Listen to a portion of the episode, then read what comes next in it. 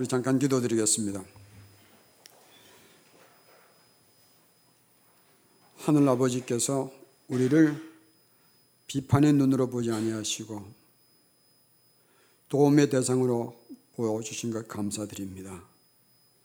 그 은혜를 입어서 오늘 우리가 여기까지 왔사오니 오늘 이 말씀을 통하여 우리의 인생의 뒤집기가 일어나서 우리의 삶이 의미가 있고 기쁘며 또 가치가 있는 삶들을 살 수 있도록 도와주시옵소서.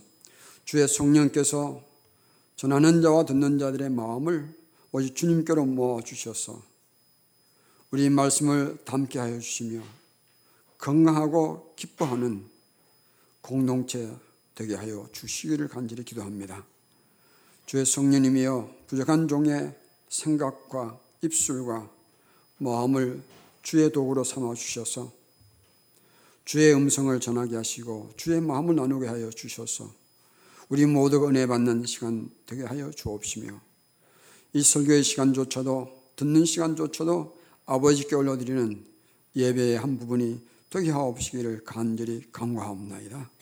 예수님의 이름으로 기도드리옵나이다. 아멘. 인생 전환, 좀 쉽게 말하면 인생 뒤집기인데 오늘부터 이제 마태복음 7장 강의를 이어가겠습니다. 마태복음 7장까지 오게 되니까 세어봤더니 산상보훈의 강해가 36번째가 되더라고요. 우리 홈페이지에 다 그 원고까지 다 올려놨었으니까 한번 살펴보시면 좋겠습니다.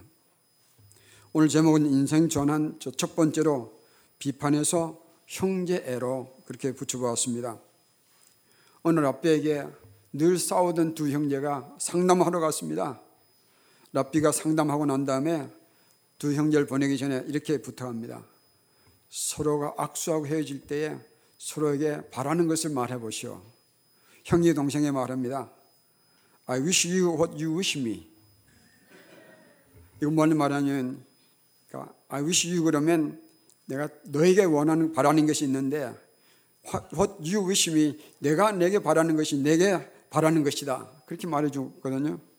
그러면 동생이 어떻게 하는 것이 옳겠습니까? 형님 고맙습니다 해야 되는데 동생이 이렇게 말했습니다. 라피 선생님 보십시오. 형이 또 시비 걸잖아요. 감이 안 오시는가 보네.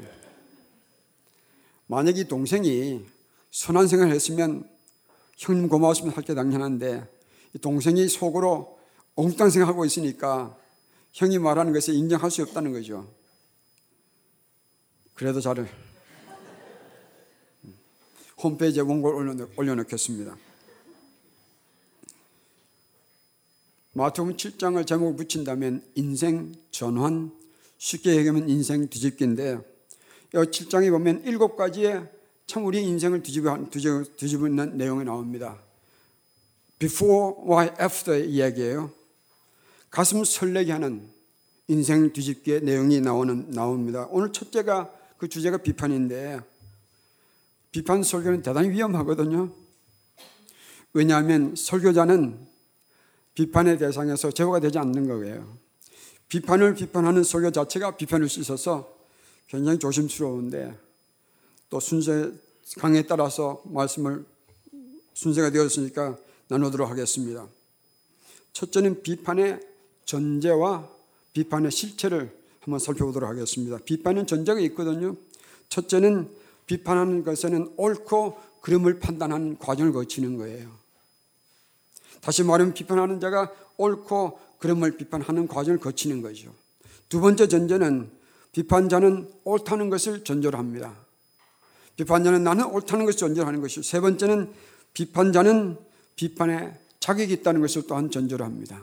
이것이 비판의 전제인데 이 비판의 실체는 어떤 것인가 하면 비판의 시작점이 어딘지 아십니까? 비판 받아야 할 사람이 아니냐. 비판의 시작점은 비판하는 사람의 마음에 있는 거예요. 그 마음에서부터 시작하는 것입니다. 두 번째 비판의 또 실체는 비판하는 자가 비판할 자격이 있다는 것에 착각이 비판의 실체예요. 세 번째는 비판의 결과는 대단히 파괴적입니다. 비판은 판결을 부르고 판결은 어떤 조치를 요구하며 그 조치가 사람에게 것일 때는 대단히 파괴적인 것을 우리가 알게 됩니다. 근데 비판의 가장 큰 피해가 뭔지 아십니까? 비판하는 자와 비판받는 자의 관계의 파괴가 관계가 파괴된다는 것입니다. 우리는 관계가 파괴될 때 아파하지 않습니까? 괴롭지 않습니까? 힘들지 않습니까? 그래서 비판은 참 우리가 힘들어하는 부분인데 그러므로 오늘 말씀 따라 우리는 비판을 경계하는 것이 옳습니다. 비판을 경계하십시다. 첫째는 이 비판에는 함정이 있다는 것을 주님께서 말씀해 주시는 것이에요. 1절 한번 보겠습니다. 비판을 받지 아니하려거든 비판하지 말라. 비판을 받지 않으면 비판하지 말라. 그런데 비판의 함정을 한번 생각해 보겠습니다. 첫째는 비판을 할 때가 있고 비판 받을 때가 받는 함정이 있는데 비판할 때의 함정은 이거예요. 비판은 주님께서 말씀하신 것처럼 2절에 보면 너희가 비판하는 그 비판으로 너희가 비판을 받을 것이요 너희가 헤아리는 그 헤아림으로 너희가 헤아림을 받는다 라고 주님께서 말씀하십니다. 이걸 뭐 쉽게 말하면 이런 얘기예요. 비판은 부메랑 같아서 내가 비판하는 것, 비판하는 것은 언제 언젠가는 나에게도 돌아올 만한 비판이 되는 것이라 말합니다. 그래서 우리는 비판할 때에 그 기억하십시다. 비판은 부메랑과 같다. 요한 웨슬리는 1700년도에 중국, 영국에서 대부흥을 일으켰던 중요한 인물이었습니다. 그에게 얽힌 재미있는 얘기가 있는데 그는 늘 설교할 때마다 옷을 정갈하게, 정리하게 입었던 목사였습니다. 한 번은 그가 나비 넥타이를 미었는데 나비 넥타이에 리본이 좀 길었던가 봐요. 설교를 마치고 나왔더니 한 부인이 그에게 찾아와서 이렇게 물었습니다. 웨슬리 형제는 비판에 마음을 열, 열고 계세요. 그래서 설교자니까 네 그렇습니다 대답했더니 형제의 그 나비 넥타이 리본의 길이가 너무 깁니다. 그것은 설교자의 자세가 아니거든요. 그러고 말하면서 가위를 꺼내서 그 리본을 잘라버립니다. 주위에 둘러섰던 사람들 사이에 고요한 정적이 흐릅니다. 웨슬리가 가만히 생각하다가 자매 부인 그 가위를 내가 빌려도 되겠습니까? 가위를 다시 빌려봤습니다. 그리고 묻습니다. 부인 비판에 대해서 마음이 열려 있으세요. 자기 한 일이 있으니까 부인이 말합니다. 열려 있습니다. 웨슬리가 뭐라고 말했는지 아세요? 부인 죄송하지만 혀를 좀 내밀어 봐 주십시오.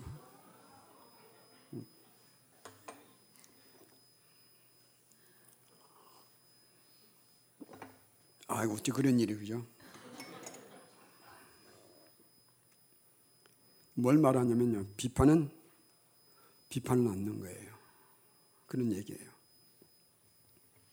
비판은 해결책이 아닙니다. 또 두 번째 비판을 받을 때가 있습니다. 비판을 받는 것은 참 어렵고 힘들거든요. 특별히 여기에 그 우리 과학하는 분들은 완벽정에 저도 그 중에 한 사람이니까 비판을 받는 것이 굉장히 어렵고 힘들어요. 근데 비판을 받을 때 우리가 겸손하게 받아들이지 못하면 우리는 참 아픈 과정을 거치게 될 거예요. 그래서 우리가 비판을 받을 때 주의합시다. 무슨 얘기냐면 비판을 받을 때 비판을 다시 비판하게 되면 그것도 비판이거든요. 비판은 참 우리를 힘들게 만드는 것인 것을 기억하시고 비판의 함정을 빠지 함정에 빠지 않도록 부탁합니다. 두 번째는 보면 비판의 잣대를 주님께서 얘기하십니다. 3절과 4절입니다. 우리 같이 한번 읽겠습니다. 3절과 4절 같이 있습니다. 어찌하여 형제의 눈 속에 있는 티는 보고 내 눈 속에 있는 들보는 깨닫지 못하느냐 보라 내 눈 속에 있는 들보가 있는데 어찌하여 형제에게 말하기를 나로 내 눈 속에 있는 티를 빼게 하라 하겠느냐 비판의 잣대는 주님께서 하신 말씀이 이거예요. 남들을 비판하는 데 쓰지 말고 너희 자신들을 성찬하는 데 돌아보라. 다시 말하면 형제 눈 속에 티가 보이면 너는 그것을 가지고 내 눈 속에 있는 들보를 보아야 하겠는가? 그 말씀이죠. 남의 눈에 티는 보이고 자기 눈에 들보를 보지 않는 것은 이것은 들보 중에 들보거든요. 로마서 14장 10절에 말씀하십니다.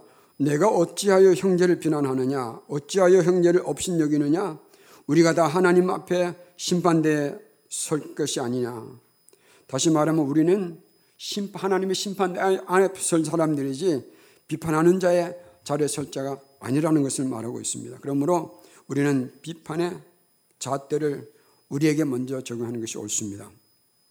그 다음에는 어떻게 하는 것인가? 주님께서는 이렇게 말씀하지 않았어요.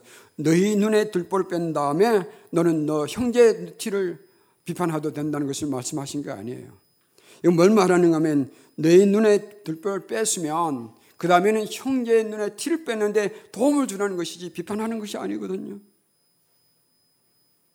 다시 말하면 비판을 전환할 때 뭘로 전환하는가?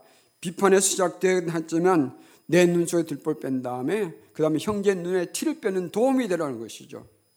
다시 말하면 오늘 1절에서 5절에 저는 묵상하다가 주님께서 비판을 강조하는 것이 아니라 오히려 그 반대를 강조하는 것이다. 그런 생각이 들었어요. 다시 말하면 비판이 아니라 너 눈에 들볼 뺐으면 그 다음에 형제를 비판하는 것이 아니라 형제의 눈에 티를 빼는데 도움을 주라는 거예요. 그래서 제목을 비판해서 형제 사랑으로 그렇게 제목을 붙여본 것입니다. 비판은 형제 눈 속에 티가 있다고 외치는 것이요. 사랑은 형제 눈 속에 티를 빼는 도움이 되는 것입니다. 그래서 누가 보면 22장 32절에 주님께서 베드로에게 말씀하시거든요. 너는 돌이킨 후에 다시 말하면 주님을 배반한 실패를 저지른 후에라도 너는 내 형제를 굳게 하라. 이것이 주님께서 원하시는 말씀이었습니다.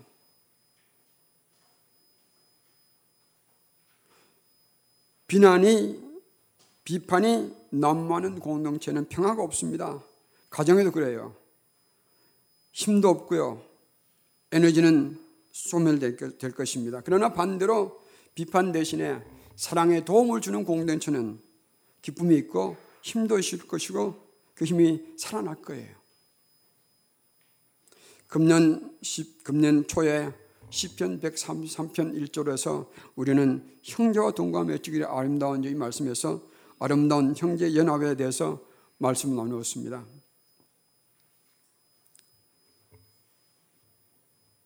비판의 영은 주님의 공동체가 하나 되는데 큰 방해거리예요. 그래서 우리는 비판에서 자유하는 그런 공동체가 되었으면 참 좋겠다 생각합니다. 우리가 비판에서 자유하려면 첫째 우리가 해야 할 것이 있는데 비판은 우리 마음의 반영이거든요. 내가 비판을 잘하는가? 그럼 내 마음에 비판이 쌓여 있다는 얘기거든요. 그러므로 이 비판에서 자유하려면 첫째는 비판하는 마음을 회개해야 합니다. 정말 주님 앞에 겸손히 엎드려서 내 이 비판하는 마음을 주님이 어떻게 하면 좋겠습니까? 깊이 회개하는 것이 옳았습니다. 아담은 겁 없이 하나님을 비판했잖아요. 하나님께서 아담아 내가 어디 있느냐 그랬을 하나님을 피해서 숨었거든요. 하나님을 만났을 때 하나님께서 내가 먹지 말라 하는 과실을 먹었느냐 그럴 때 아담이 뭐라고 했습니까? 하나님께서 내게 주신 저 여자가 저 여자가 그 여자도 비난했고 그럼 또 누굴 비난한 것입니까? 겁 없이 하나님까지도 비난했었습니다. 그럴 때 아담이 어떻게 하는 것이 옳았겠습니까? 만약 그때 아담이 하나님 앞에 엎드려서 내 이 추운 마음을 어떻게 하면 좋겠습니까? 만약 회개했다면 우리의 역사는 달랐을 거예요. 우리가 비판에서 자유하려면 정말 우리 주한 의 마음을 내어놓고 하나님 앞에 회개하는 것이 답입니다. 여러분 모든 사람이 다 그렇죠. 다 그렇거든요. 우리 자신에 대해서는 한없이 관대합니다. 그러나 남들에 대해서는 그렇게 날카로울 수밖에 없잖아요. 그죠? 이것이 저는 생각에 우리 눈에는 들보 중에 들보라고 생각합니다. 그러므로 우리가 잘 기억하십시다. 회개 없이는 뺄 수 없는 것이 이 들보예요. 참으로 이 들보 중에 들보인 이 마음을 우리는 주님께 내어놓고 주의 은혜 안으로 들어가서 빼내는 은혜가 있기를 바랍니다. 이게 얼마나 힘드냐면 우리 힘은 안 되는 거예요. 그래서 주의 도우심과 형제의 도움이 필요한 것입니다. 그래서 세 번째로 우리 강구하십시다. 두 번째는 강구하는 건데 첫째는 회개하시면 우리 마음을 정리한 다음에는 주님께 강구하십시다. 뭘 강구해야 되는 건가? 내 마음을 비운 다음에는 채워, 채워야 되는 것이 있습니다. 뭘로 채우는 건가? 내 마음으로 채우면 또 반복될 거예요. 뭘로 채워야 될 것입니까? 주님으로 채우는 거예요. 저는 어느 교회 처음 갈 때마다 첫 설교는 꼭 이 말씀을 합니다. 예수님 빠진 교인은 성도 아니요. 예수님 빠진 목사는 목사 아니요. 예수님 빠진 설교는 설교 아니요. 예수님 빠진 교회는 교회 아니다. 예수님으로 중심되지 않는 성도는 좋은 성도 되지 못하고 예수님 중심되지 않는 목사는 좋은 목사 못 되며 예수님 중심되지 않는 설교, 교회 좋을, 수, 좋을 수가 없다. 반면에 우리가 약 연약하고 부족하기는 하지만 예수님을 중심 된다면 우리는 좋은 성도 될 것이요. 예수님 중심 되는 목사라면 좋은 목사 될 것이요. 예수님 중심이 되면 좋은 교회가 되지 않겠는가. 그렇다면 우리가 해야 될 것이 뭔가 하면 이 비판의 마음을 회개했으면 이제 주님께 구하십시다. 주의 성령께 구하는 것이죠. 뭘로 구하는 건가? 내 심장 속에 예수님의 심장 채워주시옵소서. 내 마음 속에 예수님 마음을 채워주시옵소서. 내 판단 속에 주님의 판단을 채워주시옵소서. 주님으로 채우게 될 때에 채우고 난 다음에 우리가 우리 생각에서 배워나는 것이 내 생각일 수 없지 않습니까? 주님의 생각이 배워나지 않겠습니까? 그러면 우리가 비판으로부터 자유할 수 있을 거예요.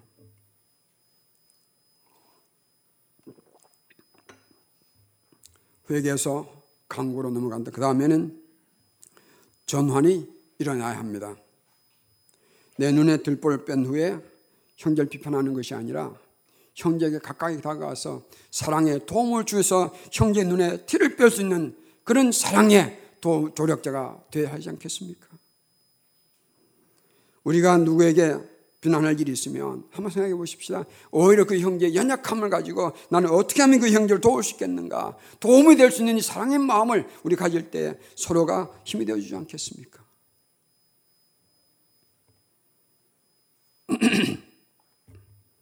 죄송합니다. 옥하는 목사님이 살아계실 때에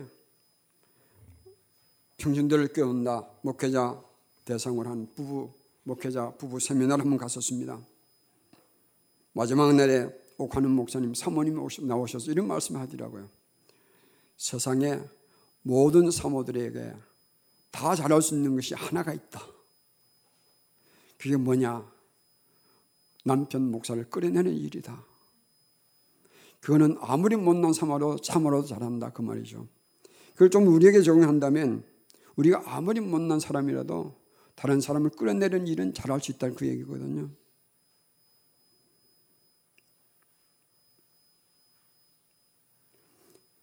세우는 일은 참 어렵습니다.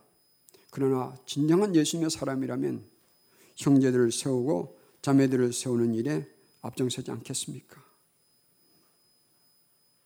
비판은 잠재우고 형제 자매들을 세우는 일에 앞장선다면 우리 새누리교회는 얼마나 좋은 교회가 될 것인가 생각하면 가슴이 설렙니다.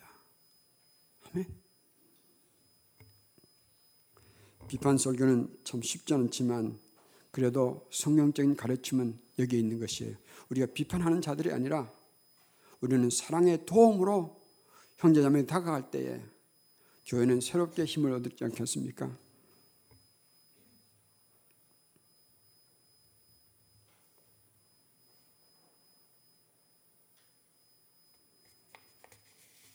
우리는 비판을 형제의 사랑으로 전환시키십시다. 3절에서부터 5절에 반복되는 단어가 하나 있는데 그것이 형제라는 단어예요. 그렇다면 오늘 7절, 7장 1절에서 5절은 이 단어는 이 가르침은 비판에 관한 것이 아니라 주님의 피를 나눈 형제들에 관한 말씀이거든요. 공동체에 관한 말씀인데 그렇다면 이것은 뭘 말하는가? 비판하는 것은 형제 눈에 티가 있다는 말하는 것이요. 사랑하는 것은 사랑의 도움은 공동체를 말합니다. 공동체를 세우는 일이거든요. 세 가지를 한번 우리 정리하도 정리하겠습니다. 격려의 영향력을 기억하십시다. 격려의 영향력을 기억하십시다.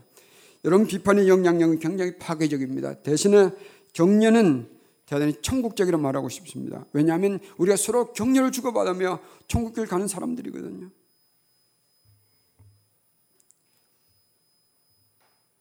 두 번째는 형제애를 나누는 기쁨을 좀 누리며 살았으면 좋겠습니다.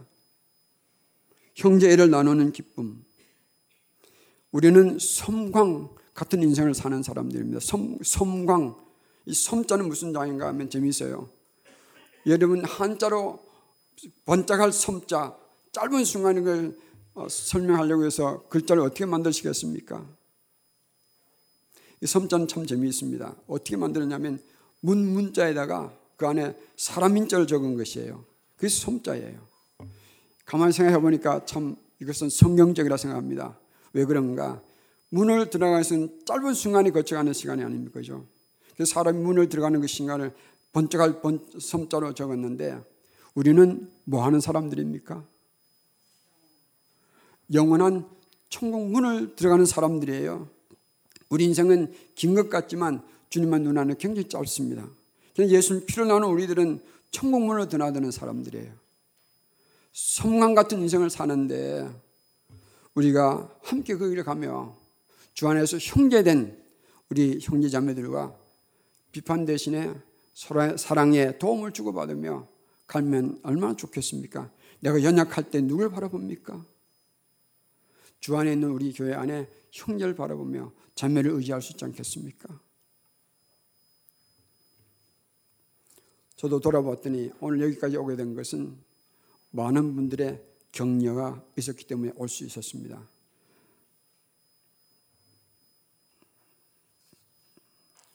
남자들은 참 약하거든요. 아내의 비판 한마디에 무너집니다.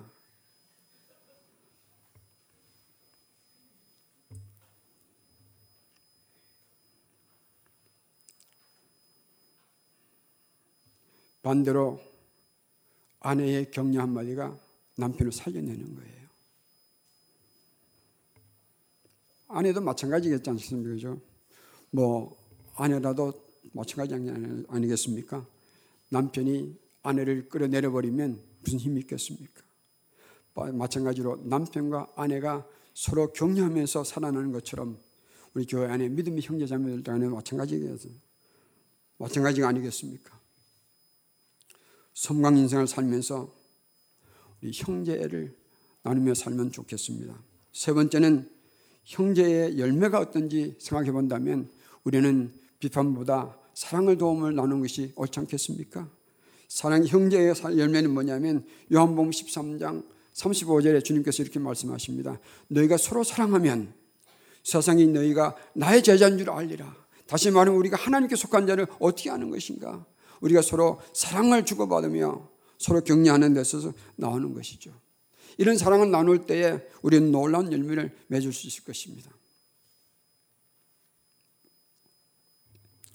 찰스 셀이라는 분이 Unfinished Business 끝나지 않는 사업에 대해서는 이런 책을 썼는데 거기에 데이비드 시몬즈라는 아, 한 사람의 얘기를 소개합니다. 데이비드 시몬즈는 미국 달라스 카우보이의 유명한 쿼터백이었습니다. 그런데 그의 얘기를 들어보면 어릴 때 아버지로부터 격려 한번 받아보지, 못하고 자랐습니다. 한 번은 아버지가 사준 자전거를 조립하는데 아무리 해도 조립이 안 됩니다. 그러니까 아버지가 보고 이렇게 말합니다. 내가 조립 못할 줄 내가 알았다. 한 번도 격려를 받지 못했습니다. 심지어는 대학교에 풋볼 선수로 뽑혀갔을 때에도 아버지는 칭찬하지 않았습니다.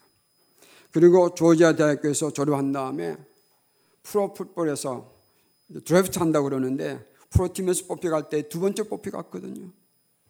기뻐서 집에 전화했더니 아버지 이렇게 말합니다. 두 번째로 뽑힌 기분이 어때?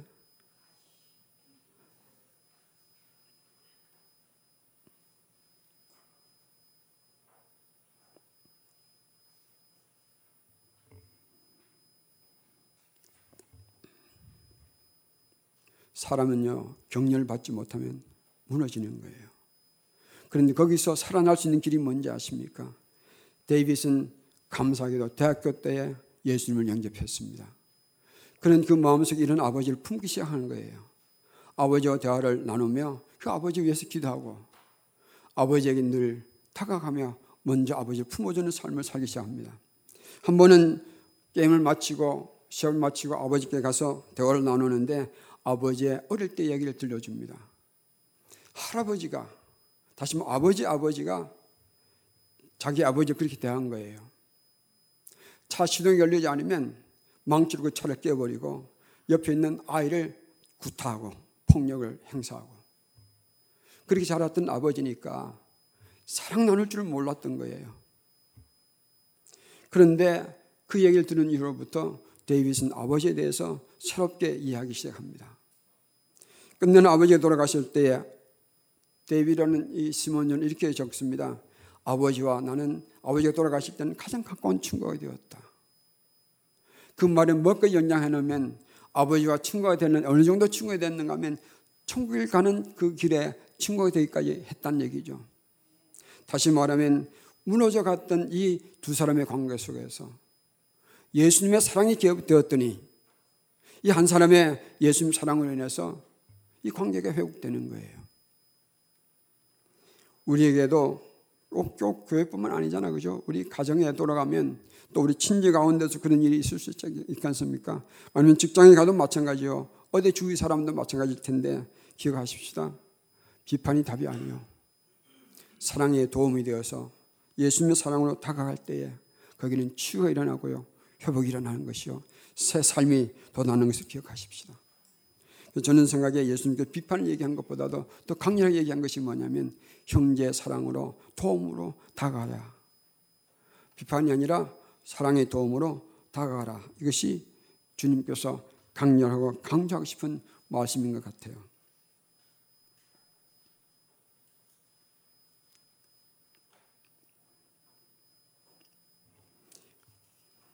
제 기도 노트에 이렇게 적어 보았습니다.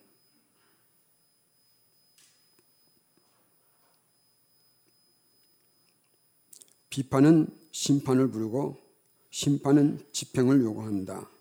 그래서 사람의 비판, 비판은 파괴적이다. 그러나 내 눈에 들보를 빼낸 후에 바라보면 예수님의 마음이 보이기 시작하고 예수님의 사랑이 만져지며 예수님의 손길이 느껴진다. 비판을 형제 사랑으로 전환시킬 때에 새로운 삶이 시작될 것이다. 그렇게 적어 보았습니다. 사랑하는 새누리 형제 자매들이요. 꼭 기억하십시다. 비판은 주님께서 원하시는 것이 아니에요. 비판 대신에 형제의 잘못이 부족해 보이면 우리 사랑에 도움을 주는 자가 되어 산다면 놀라운 일들이 우리 가운데 있어요. 일어날 것을 생각합니다. 우리 용서받은 탕자를 배울 때에 이 막내가 둘째 아들이 아버지로 가잖아요. 그럴 때 마통은 어떻게 했습니까? 아버지도 비판, 비판하지 않았던 이 아들을 형은 오히려 비판하고 나중에 누구까지 비판합니까? 아버지까지도 비판하지 않았습니까? 우리는 이 형의 마음을 품지 말고 아버지의 마음을 품으십시다. 그래서 아버지의 넓은 마음을 품어서 우리는 비판하는 자들이 아니라 사랑에 도움을 주는 자들이 되어서 참 멋있고 아름다운 그런 푸근한 교회로 만들었으면 참 좋겠습니다. 그것이 이 목사의 작은 소망이에요. 기도하겠습니다.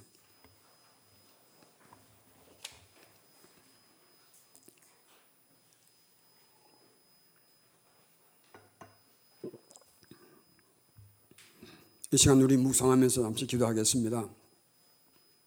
혹시 우리 마음에 어느 누구든지 비판하는 자가 있다면 이 시간 주님께 간절히 기도하십시다. 주님이여 나를 겸손케 하시고 회개하는 마음을 주셔서 이 비판을 사랑의 통으로 전환시켜 주시옵소서. 그래야 내가 살겠나이다. 그래야 우리가 살겠나이다. 내 주여 도와주시옵소서. 우리 한번 기도하는 시간을 가지겠습니다.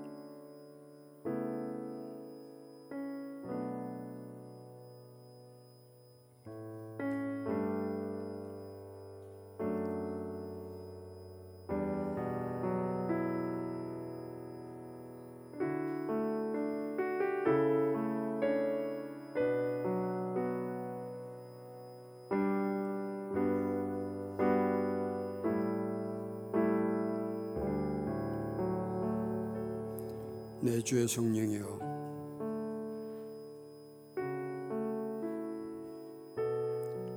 우리의 마음은 추하고 고집스럽고 미련하고 둔하기 짝이 없습니다. 품지 말아야 할 것들을 품며 우리를 스스로 의롭게 여기고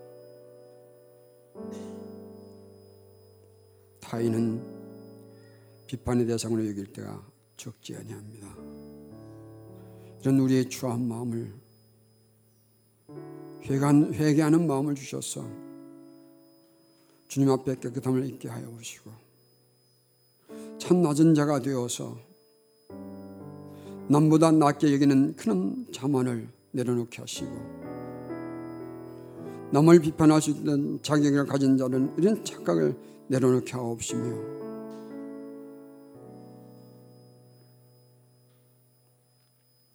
주님 앞에서 오직 주님 앞에서 우리를 겸손하게 낮추고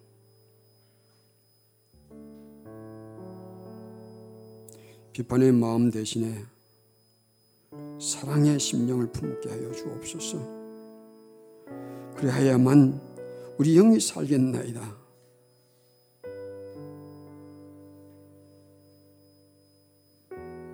우리에게 주의 성령이여 회개하는 심령을 주셔야 살겠나이다. 그래서 비판은 버리게 하옵소서. 대신에 주님의 마음과 아버지의 심령을 채우게 하여 주셔서 사랑의 눈길로 변하게 하시고 사랑의 손길로 변하게 하여 주시며 사랑의 발길이 되게 하여 주옵시옵소서.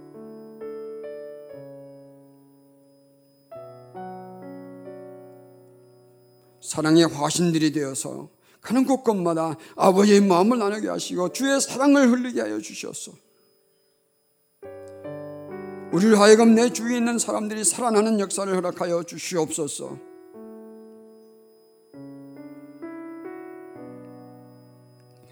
한국 교회는 무서운 비판으로 무너지고 있습니다. 우리도 그 중에 하나가 되지 않게 하여 주옵소서.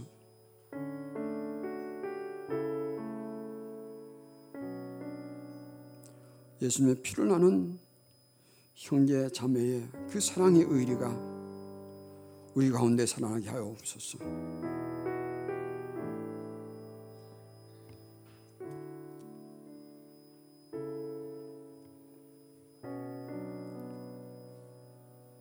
날마다 우리를 극률의 눈길로 사랑의 손길로 품으시는 예수님께 감사드리며 오늘도 우리의 사랑의 도움의 이유가 되시는 예수님의 이름으로 기도드리옵나이다. 아멘.